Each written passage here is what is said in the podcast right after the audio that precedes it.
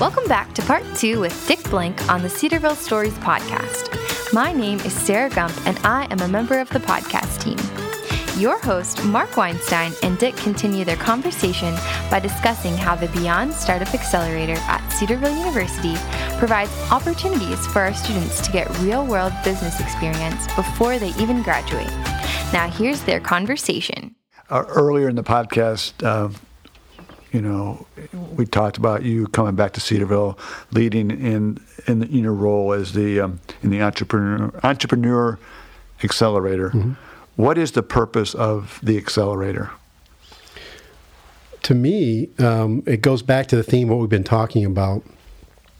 I mean, the only reason to to launch an entrepreneurship program, an accelerator, and now a angel capital network to finance it all and fund it all is because of the point I made earlier about the platform that we as Christians can have in the marketplace. The most influential people in the marketplace actually are entrepreneurs. And the reason is because over time, if they're successful, they create new industries, they create what ultimately becomes the marketplace. You look at the Amazons, the Apples, the, the Netflix, the those companies, the influence they have is enormous. If we are intentionally creating, as a hub here at Cedarville University, hundreds of new culture creating uh, with a biblical worldview um, entrepreneurs who ultimately will lead the way for us in the future marketplace, we will create culture that's very similar to the culture we have at Cedarville. Hmm. The issue we have in the marketplace right now is Christians have not been creators. Everyone else has. We've been willing participants to go work for other people's companies, people without a worldview, because perhaps of the risk associated with doing something new, or the risk associated with uh, solving a a problem or capturing an opportunity that matters to God with an entrepreneurial mindset to create something new, it's easier sometimes just to take a job. Right. Right? It's more secure. It's it feels more secure, but I think but is it? I don't know. Well, you're at uh, I the, think that that'd be interesting. That's a whole other podcast. Yeah, you're at the mercy of, of somebody else. I mean, when you're the yeah, entrepreneur, I, I, it's your business. You can set the direction, set the course, set the vision, set the culture. That's right. And it's it's your and if you're the one setting the culture, you have a biblical world, world biblical worldview. We know where that's going. If we as Christians are not creating enterprises, basically by default, we are we're advocating that responsibility to others to create the culture of the future. Mm-hmm. So that's the importance of why we're doing this program. So, what's the benefit to Cedarville students to get involved in this? Um, how do you see them impacting culture down the road? We're providing Cedarville students the opportunity to have a life of great influence, from my view, an accelerated path to great influence and impact, um, a life of, just as you described it, more autonomy to be able to do the things that God lays them on lays on their heart, as opposed to respond, survive, um, take direction from someone that may not have a biblical worldview, which is the more likely the situation. So we give them that opportunity. But while they're here, we surround them with mentors, entrepreneurs in residence, with Christians that we've now um, brought together in our Angel Network, which will uh, launch at an event in March, who can capitalize these projects. So we give them an environment to get trained. We give them an environment to participate in an accelerator to launch something in a, in a, in a really a low risk environment with lots of mentors and support. And then we, get, we create an environment where they can pitch their idea to investors who are also Christians. And so the entire ecosystem of that is completely Christian.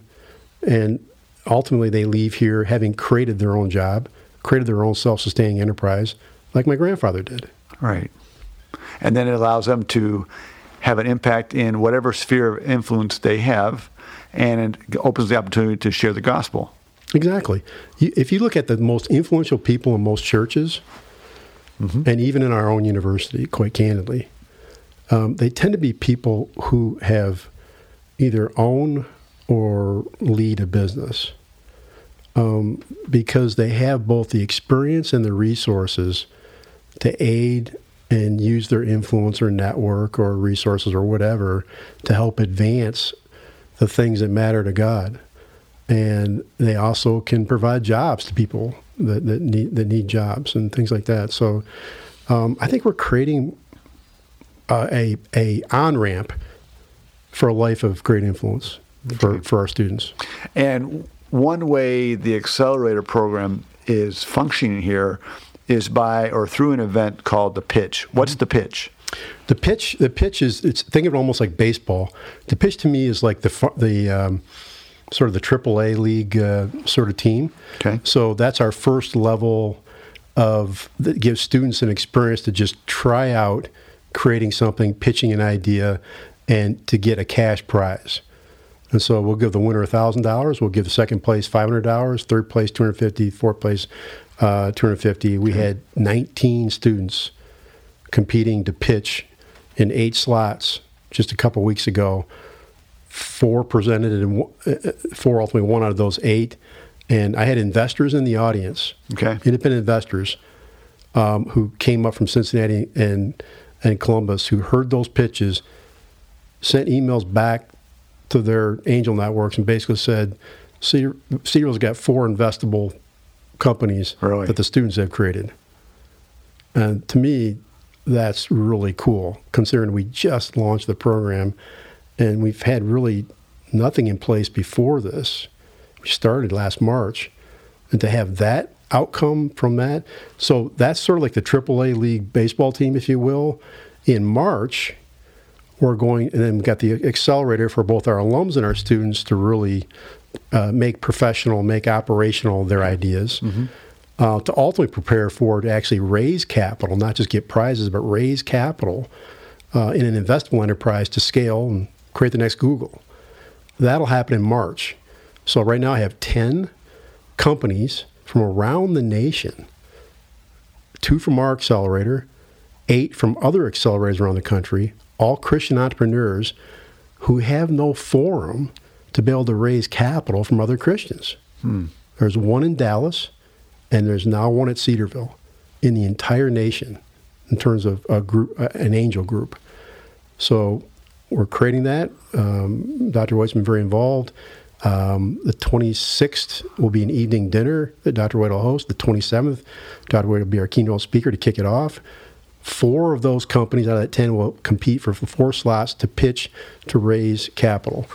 Anywhere from a million dollars to $4.3 million is what they're raising. Wow. So that's that's the that's the uh, that's the majors. Sure. So That's big time stuff. so the one pitch events the is the basically the minors, and that one's the majors, drawing people all around the country to Cedarville. So already we're in the first year. We're not even really at a year point. Um, we've really launched the launched the academic track, launched the accelerator, launched the capital side of it through the Angel Network. Now, first event in March, we'll have multiple events a year, ultimately leading to four events of those events a year. So this is also, you just mentioned um, an academic program. So can students get a degree or a minor or, or something in entrepreneurship? Yes. So the um, we have created an entrepreneurship minor.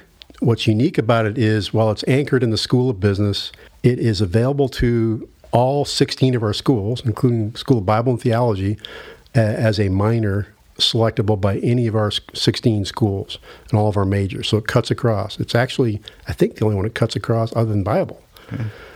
And um, so that's entrepreneurship track. The accelerator also cuts across everything. Anyone can be in the accelerator Any major? any any major um, really it does, it's independent major it's more do you have an idea And and also alumni could participate. yes yes and i think it, right it, we- so that in the fall we had we had four alumni and one student who brought in their ideas two two of those are going to be presenting um, in march to raise capital Okay. uh, we have a accelerator we have now in the spring that's all students that I believe has eight students in it right now. So just things just continue to grow. And just one of the things I'm looking at doing is with our team is creating something very unique for alumni. Right now, it's combined with the student students, but I'm thinking of creating something very unique and um, and quite challenging for alums.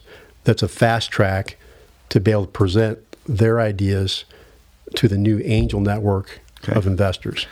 And the, yeah, the angel network, uh, for clarification, is just people who will invest in the the pitch. Yeah.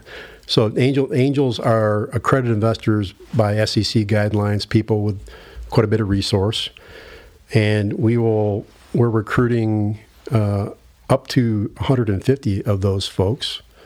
Uh, they they don't have to be alums of the school. Okay.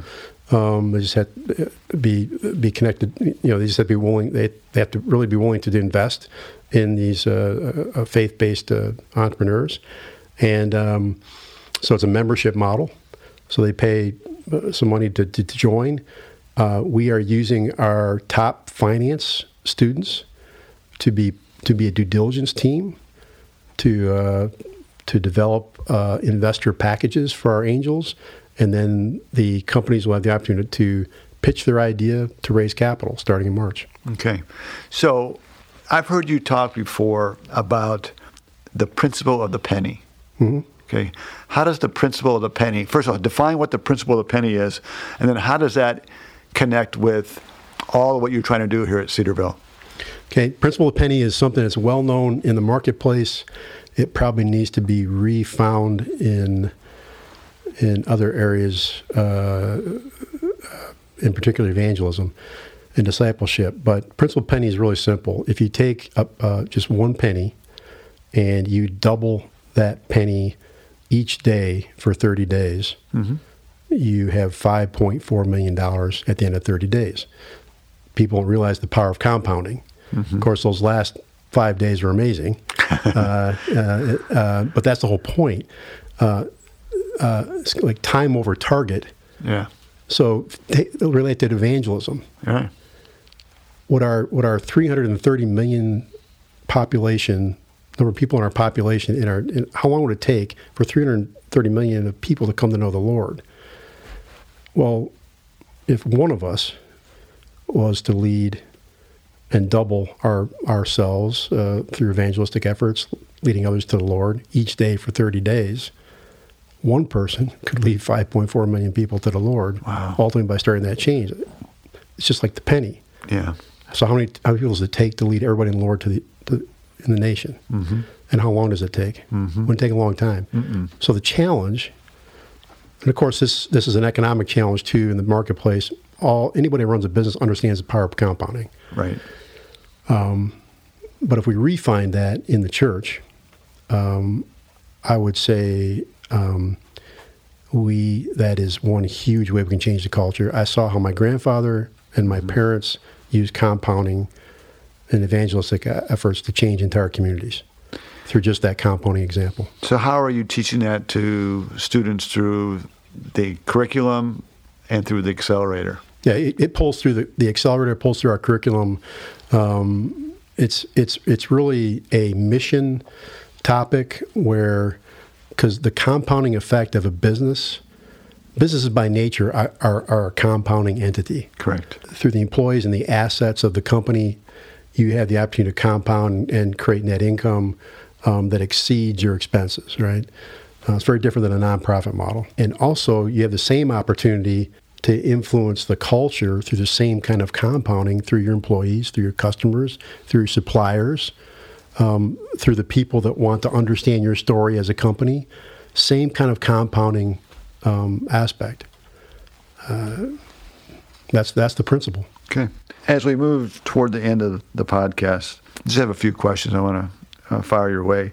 I'm interested in knowing how you believe the students who participate in the accelerator, the pitch, and everything that you're doing, how they can benefit both professionally and spiritually. Professionally, um, they just the experience alone will make them much more valuable upon graduation. Um, so if I was to take some, if I was, and I do this all the time, obviously as a leader in the marketplace, Um, if I had one resume in front of me, someone's got a 3.8, so they're obviously a great student. Mm-hmm. And another person in the marketplace who had an internship, had launched, had had an idea to launch a company while they're in college, and whether they even had success or failure with that, and they were a two nine, I'm, I'm going to hire the two nine. Mm-hmm. So the point I'm trying to make is that the the it augments the academic experience and applies the a- academic experience in in a way that's valuable to the marketplace. That's how it helps the student. Okay. They they will frankly be positioned for better roles, or they will create a company for which they will be hiring other students. Um, that's that's an obvious uh, value add for the student and for the university actually. So if we have 98.5 percent placement of students and we are creating companies, that's a powerful combination for the university and for our students and our, and our parents and families. Um, on a on a spiritual uh, level, um, I just I just think um, the the faith required to create um, the, the the working out our faith, trusting God to provide the gap that's obvious when we're working on something unknown and never been tried before, Right. and disruptive, and um, but has great potential value and upside, versus um, a very defined situation. I just I just think the the person is at an early age is going to have exercised and stretched their faith and their relationship with God, as it's kind of worked out for me. I was always ahead of my skis.